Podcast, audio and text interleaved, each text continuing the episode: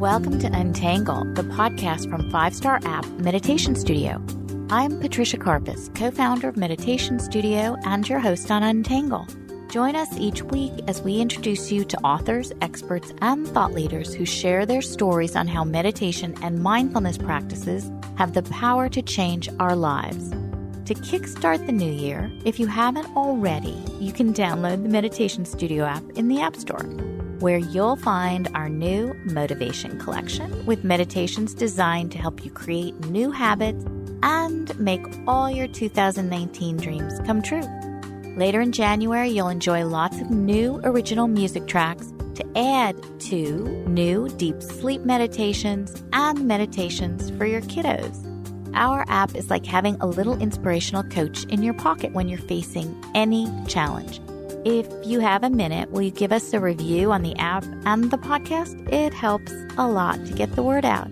And any comments for us, reach out at founders at meditationstudioapp.com. Today's guest is Natalie Zises. Natalie is an eating psychology and nutrition coach. She shares that most of us know what we should or shouldn't be eating, but we struggle with impulse control and changing habits. She helps us understand how we can uplevel our self awareness and love for ourselves, and how we can make better choices for our overall health and well being. She reminds us how important it is to ask the question what is it that you really need right now? Often, our eating habits and food cravings are masking some other need. Natalie helps with some tools and strategies to help get more in touch with what we need so we don't use food to self soothe. She talks about doing a joy inventory and reinforces how important it is for us to inject joy into our lives every day, all as a way of deepening our relationship with ourselves. It's a great time of year to be reminded of what's really important so we can be our best selves for the rest of the year. Now, here's Natalie. Natalie, it is so great to have you on Untangle today. Thank you. Oh my gosh, I'm so happy to be here. You are going to share with us some of the things that we need to do to change our eating habits in 2019, which I'm really excited about. And I wanted to start by asking you, why do we have such a hard time changing our eating habits? That is the best question ever. And that is the question that led me to become an eating psychology coach. I actually was going down the more functional nutrition, integrative nutritionist route. And then I was starting to see a real disconnect between knowing the nutritional information and knowing what I should eat and shouldn't eat and actually following through with those decisions, right? Because many of us know exactly what we should or shouldn't be eating, but we have such a hard time with following through with what's best for us to do. So that question is what led me to kind of seek a different path. And thank goodness I found Marc David, who is the founder of the Institute for the Psychology of Eating and all of his work and many others. But really that was the first answer to that question for me. And we dug into the psychology of it and your relationship with your body and your food. And there's many reasons why people don't do what is good for them. And that's sort of what I get down to the bottom of with my clients is what is your reason and how can we start to speak to that reason and have a conversation with it and understand it and love it and grow from it and learn from it and all of that. And then come out the other side being able to really have good communication with ourselves and make decisions out of love and out of understanding the way we would in any relationship with a friend, with a loved one, with a partner without that good communication, we can't act kindly and lovingly towards that person in the way that they need. So it's basically the root of all of this is becoming a great communicator with yourself, which we're not taught to do in everyday life or in school or many times by our parents or anything. So that's sort of my first goal with a client is to teach them how to have a great communication with their inner critic, with their inner selves and be able to really understand the decisions they make and the reasons behind them so that they can change them and make good decisions and make loving decisions. Yeah, absolutely. And I'm curious what are some of the like in terms of the cases that you handle what mm-hmm. are some of the reasons that we have such flawed communication with ourselves? First of all, just the fact that we're not really ever taught to tap into that. It's hard to even realize when your inner critic is potentially raging. And that was the case for me. I was having really sort of mean thoughts about myself and I wasn't even aware of the fact that I was having it. So, first of all, just the unawareness, which I think meditation completely helps with because it gives you that space and that time to talk to your inner critic or your right, inner right. loving self. So, meditation is a huge part of my practice. Number one is we don't have the time we don't have the space to do that. Many of us are living in busy cities. We lead busy lives, especially now with our phones, constantly giving us stimulation in outward, giving our energy outward, looking at what other people are doing. And we just start to compare, right? And compare and despair. So a big reason for that is we look at what's going on with our neighbors or what's going on with our friends or what's going on with that person in Australia that we follow, that influencer. And we start to just ask ourselves why we're not like that. And then we impose those judgments on ourselves and we just say, be more like this person, be more like that person. And we're totally neglecting the uniqueness and the specialty that is us. So that's one of the things I think not having the time and the space and the understanding of being with yourself and with your own thoughts and with your own unique life.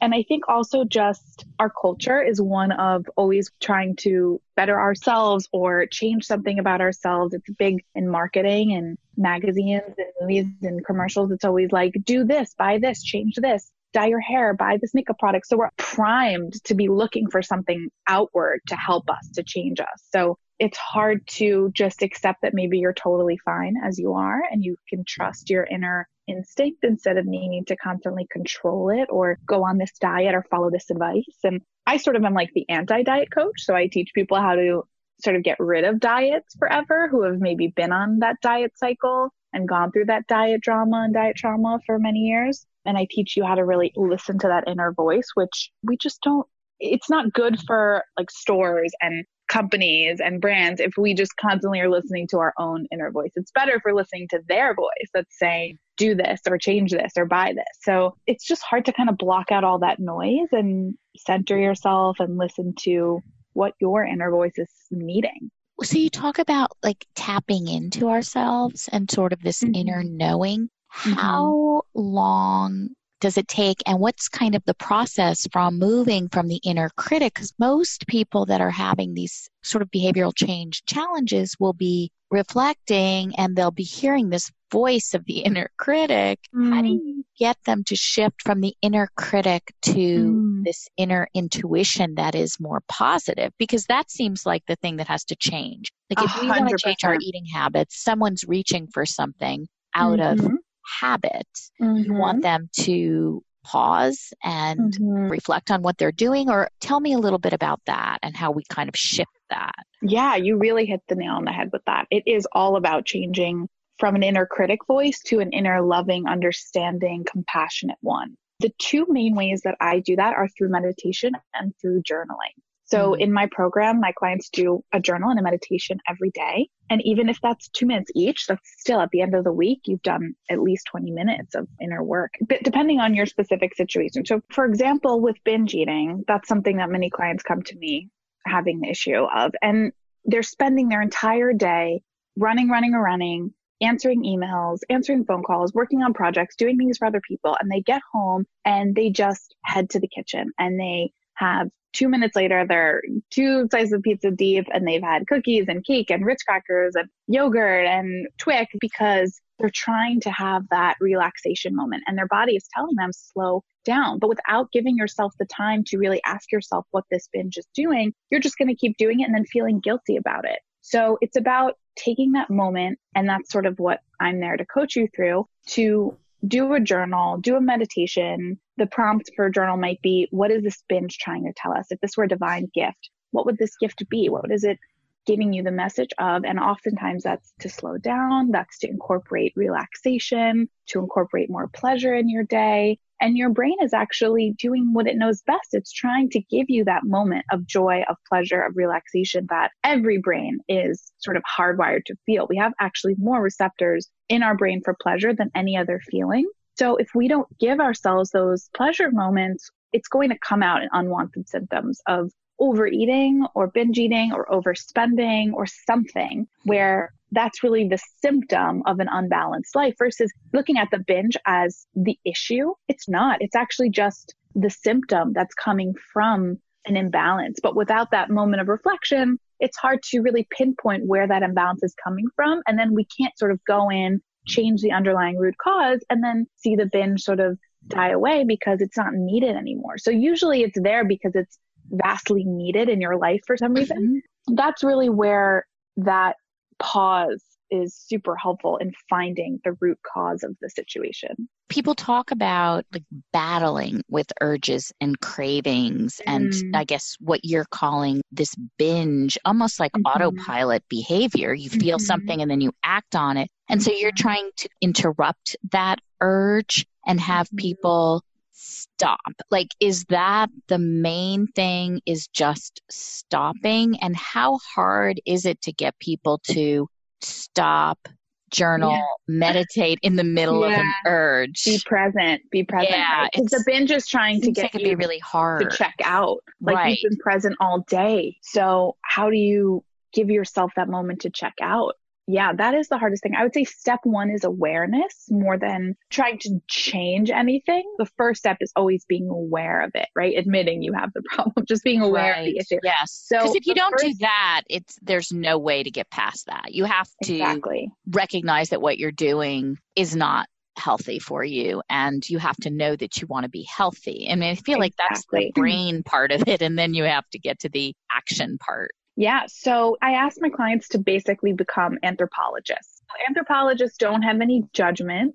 They only have curiosity and they only have awareness. So they're just about going into a place, disrupting as little as possible and just taking notes and becoming aware. And they never judge. They don't say that's terrible what they do or that's great what they do. They're just there to kind of collect information. So that's step one in my program is just being your own anthropologist in your own life. And when you're starting to get that craving for a binge or you know you're about to or you're actually starting to do it, literally saying out loud or if you're in a public place, whispering to yourself or saying it to yourself, I'm binging or I'm about to binge right now. Mm-hmm. And sometimes just the act of acknowledging it can start to help dissipate the urge or just lessen the extent of it. That's definitely number one is just recognizing when you're in that trance or you're in that binge moment. Then step two is asking yourself, what do you really need? Because it's rare that you really need all the food that you're binging on. What you usually really need is relaxation, joy, stimulation, connection,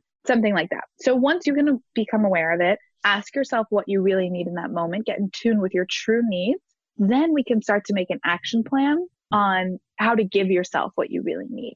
And those are, I would say, the three like broad steps for helping so anyone with any overeating, binge eating, restrictive eating issue. One mm-hmm. is awareness. Two is having that conversation. And three is working on potential alternatives or things that would really help you solve and soothe the true craving. So obviously right. we know diving first into a pizza pie is not actually going to give you that relief in 10, 20 minutes or tomorrow or the next week that you're craving. If you're getting home and you're feeling lonely or you're feeling stressed, we need to deal with that. Like we need to productively deal with what you're really battling. So creating more moments for connection in your life, creating a weekly potluck dinner or movie night with a friend. Maybe it's actually giving yourself that relaxation, buying some candles and some bath salts and having a nightly bath where you're reading or you're watching your favorite Netflix show or there's so many ways to really give yourself that true need. But usually food is actually just that band-aid when you first sit down with somebody, do they think it's more about like self control? Do they sort of berate yes. themselves for not having mm-hmm. willpower? Because mm-hmm. it does mm-hmm. seem like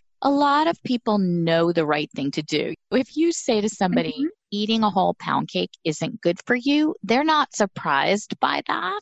Yeah, so it's exactly. really a matter of like going back to what we were saying about behavior change and maybe self control, but then self control is a lot of it from the brain. And it's sounding to me like this process of focusing in on your intuition and more self love mm-hmm. and not mm-hmm. stressing yourself to be like everyone else is even more important. Definitely. I think it's becoming more common knowledge now that willpower is finite and that mm-hmm. it's not actually what we need to tap into in order to change our mm-hmm. eating habits. because we're not needing to control the binge. We're needing to understand it. That's like if you think about your relationship with yourself as you would your mm-hmm. relationship with anyone else in your life. If you had a friend that you were fighting with, you wouldn't say like, "Oh, why can't I control her more?" Why can't right. I like will her into doing what I want her to do? Or same with a partner or coworker, anything. It's so, so much helpful to think about yourself as a friend, as a separate person, that you would only receive that love. A friend would only be there for you if you showed them love, if you had a great loving relationship. So your body is the same. It's your brain is going to make mm. loving decisions if you come from a place of love. It's going to make maybe hurtful or unhelpful decisions if you come from a place of criticizing, of judgment, of yeah. self hate. You can't hate yourself into a body you love, stress yeah. yourself into a life you love. You have to come from a place of total compassion and understanding. And I go through this so many times with my clients over months and months of work where they slip back into those habits of judging themselves or being critical of themselves for something. And I always say, you did the perfect thing for yourself in that moment. And let's figure out why why did you turn to food instead of going towards the root cause? Because you had a stressful day and you're dealing with a lot and you have two kids and you have a job and you have a husband. Of course, you're going to have moments where you don't have time to stop and think about what you really need. And you're going back to your, what you know how to do best to nourish yourself. So letting go, number one, of any guilt, of any judgment, of any criticism of yourself. And again, going back to that anthropologist example, being curious and wanting to understand yourself and love yourself better and more. And the more you can come from a place of that, the, the more ease you will have in making those loving decisions. But diet culture is so ingrained in our brains and in our hearts and in our minds of how we can change our bodies that we need to restrict ourselves into the body that we love. We need to punish ourselves and be this taskmaster when it comes to food and exercise. And that's why 99% of diets don't work. And people mm-hmm. always end up gaining back at least as much weight as they lost, if not more. So we know it doesn't work, but it's hard to get out of that mainstream marketing media yeah. cycle of this is how we have to do it. So that's sort of what I'm up against with. It's true. I mean, I like that you went to the school called the Institute for the Psychology of eating, eating. because yeah. it is so much about psychology. And I think that's why people get so frustrated with diets. You just jump into a diet and it's all about brain and willpower and it doesn't get to that sort of root cause of do I love myself? Am I taking care of myself? Am I a priority? Which all leads to much more sort of self awareness and self regulation. But it is a process. Do you see people having just lots and lots of setbacks or do you know when it clicks in. And I mm-hmm. guess what I'm trying to get at is for our listeners, if they're not able to work with you directly, are there five things that you would recommend to start the year that would help to kickstart a new eating habit for yourself? Mm, here's the thing. So many people who are dealing with these issues have been dealing with them for years. So any kind of quick fix or even saying like five things to do to change your eating habits, it's even if you do those five things, it's going to take some time. So just give yourself that pass that it's not going to happen overnight. And that's kind of a good thing because anything that happens quickly fades quickly. So you need to give yourself that time and that space to gently change your habits and I think letting that be a comfort. So it's always obviously perspective, right? You could say like, oh, why can't I change this tomorrow? But if you were expected to change everything about your relationship with food and your body tomorrow, that's stressful, right? So just giving yourself that time, that space to know that, okay, it might take me the next six months or a year, but God, I've been dealing with this for 10 years or 20 years or 30 years. So in the scheme of things, a year is nothing, you know, and then for the rest of my life, I'll have a great relationship with food. Like that's wonderful. So I think getting out of that mindset that it's going to take you a week or 30 days or a month to change it. That's just not realistic. Number one is give yourself permission to take time. Number two is I think books and podcasts on these subjects are super helpful. So I would say like anything by like Gabby Bernstein or Geneen Roth. Those are two of my favorites when it comes to learning how to really love yourself on a spiritual level and not just these are how many calories or grams of protein or fat that you need to be consuming every day because that stuff never mm-hmm. lasts. I love anything by those two ladies. Definitely meditation. So I heard an amazing quote the other day that I love. Meditation helps loosen the soil of our mind. And you can't plant anything in dense, compact soils. And many of our minds are like those dense, compact, hardened soils that are just so full of thoughts and beliefs and I wants to put everything in life in boxes and label them. But meditation sort of helps loosen that soil to help new ideas come to the surface. And it's just like a better environment for planting and growing and that kind of thing. So that's what I love about using meditation with my clients is it helps them see things in a new light. It helps them start to process things differently. It just creates a more fertile ground for a new perspective, which is so much about change, like changing your life so much is usually like changing your perspective on things. So I think turning to meditation, that would be my third. Third. yeah.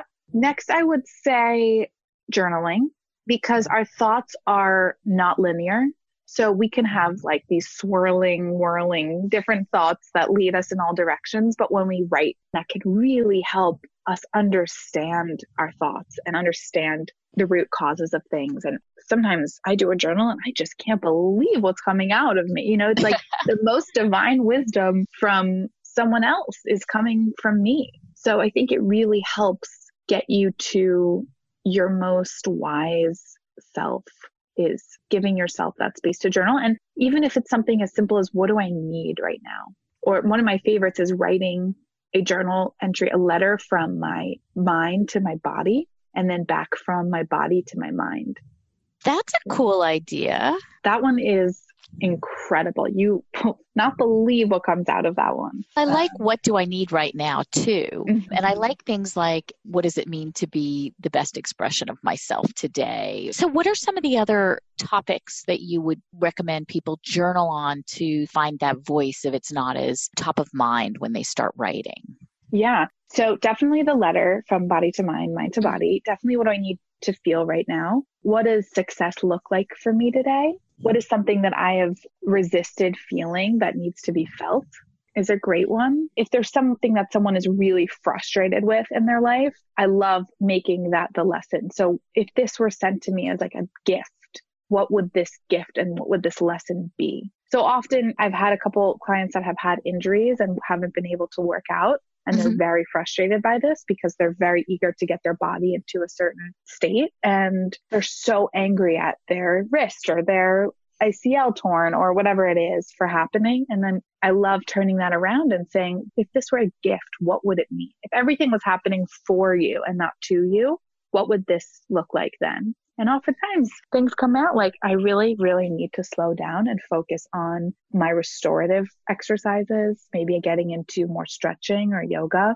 I need to slow down and work on my mind, on meditation. So there's so many ways to kind of tap into what we need right now, but those are some of my favorite prompts. So you mentioned giving yourself time, not expecting things to happen right away, listening mm-hmm. to some of the books and podcasts that you're recommending that are mostly focused on loving yourself. And the third was meditation and loosening the soil of your mind. I love that quote. And the fourth was journaling. Is there another step or do you think those are really the things that you yeah, really if I, focus on? If I had to choose a fifth step, I would say add more joy into your life. Oh yeah, yeah, yeah. Because awesome. usually food is joy for us. And that's a beautiful thing and it should be, right? But often what we really need is a non-food related joy. I actually spoke about this in one of my newsletters that with resolutions coming up, everyone's like, eat less sugar, eat this many calories a day, work out this many times a week. But what they're not realizing is that if you don't add in a replacement for that sort of joy that you're trying to cut out, you're going to go back to food as your source of relaxation and happiness. So maybe you want to get a weekly massage, or maybe you want to do a weekly dance class, or you want to get a membership to a streaming service that you love the movies on.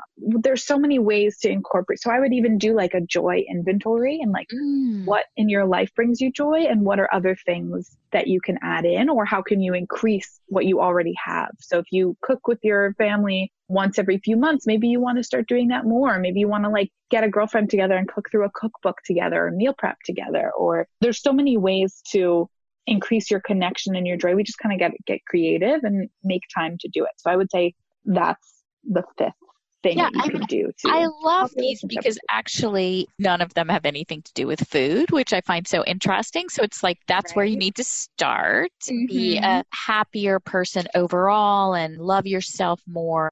Those seem to be the most important in terms of focus. But in your coaching practice, so you focus a lot on the whole person, mm-hmm. but you also teach how to eat in a way that's good for the particular person? Because I know you talk about like whole 30 and hacks for eating. What are some of the things that you also think about as it relates to food?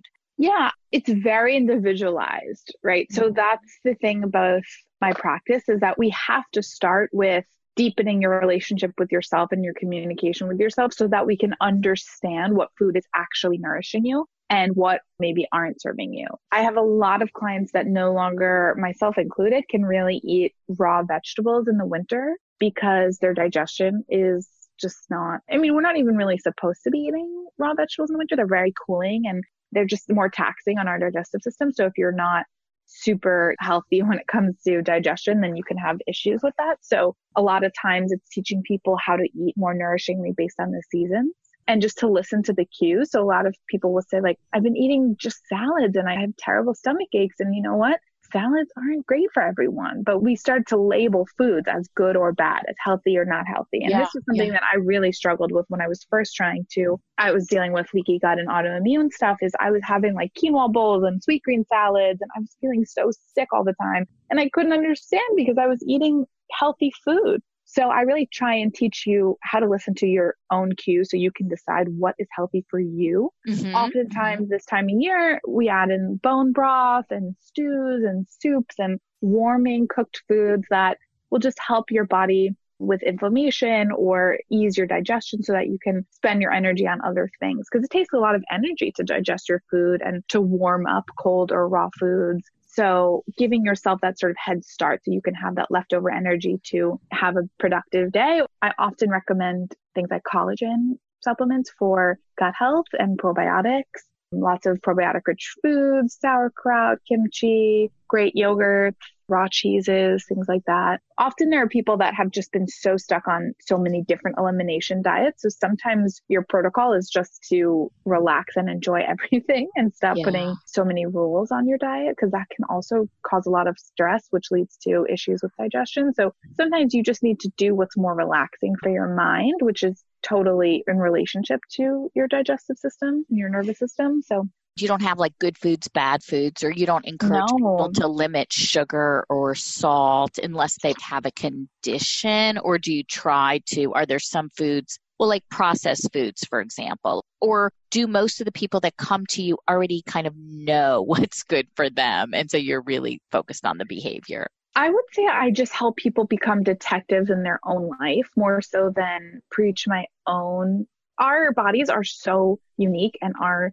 microbiomes and our digestive systems and it's so bespoke that mm-hmm. it would be really strange for me to just come in blindly after one session or two sessions and just be like, this is your eating plan. I mean, people right. do that, but it's a trick, honestly. It's very egotistical, in my opinion, because to think that I would know exactly what you should eat without helping you understand that or really understanding your life and your lifestyle, I think it's more about asking you the right questions, helping you ask yourself the right questions to get to mm-hmm. those answers. And I'm great at being that sort of inquisitive person to say, yeah.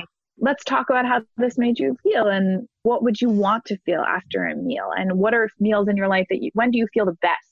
My initial 90 minute session is so long and it's so full of so many questions you wouldn't even think to ask someone. What do people celebrate you for? Like, what are times in your life where these symptoms are the least strong so that we can get to the bottom of many times the relationship that you have with food and your health, like when a food is good for you or when it's bad for you. Mm-hmm. Often happens around who you're eating it with or what time of day it is or yeah. if you're on vacation or if you're at work at your desk stressed and eating in front of the computer. So for me to blanket statement something and say like you should never eat sugar or gluten or dairy that's also just not realistic because we don't live in a life where you can cut those things out and never see them again. Sugar's around us all the time and it's something that we have to sort of develop a healthy relationship with versus I think cutting it out completely. That might work for some people and then that's great. But oftentimes you need to really have a more moderate relationship with it in order to have a good relationship with it forever. I've seen people cut it out completely and yeah. then they go binge on it two months later. So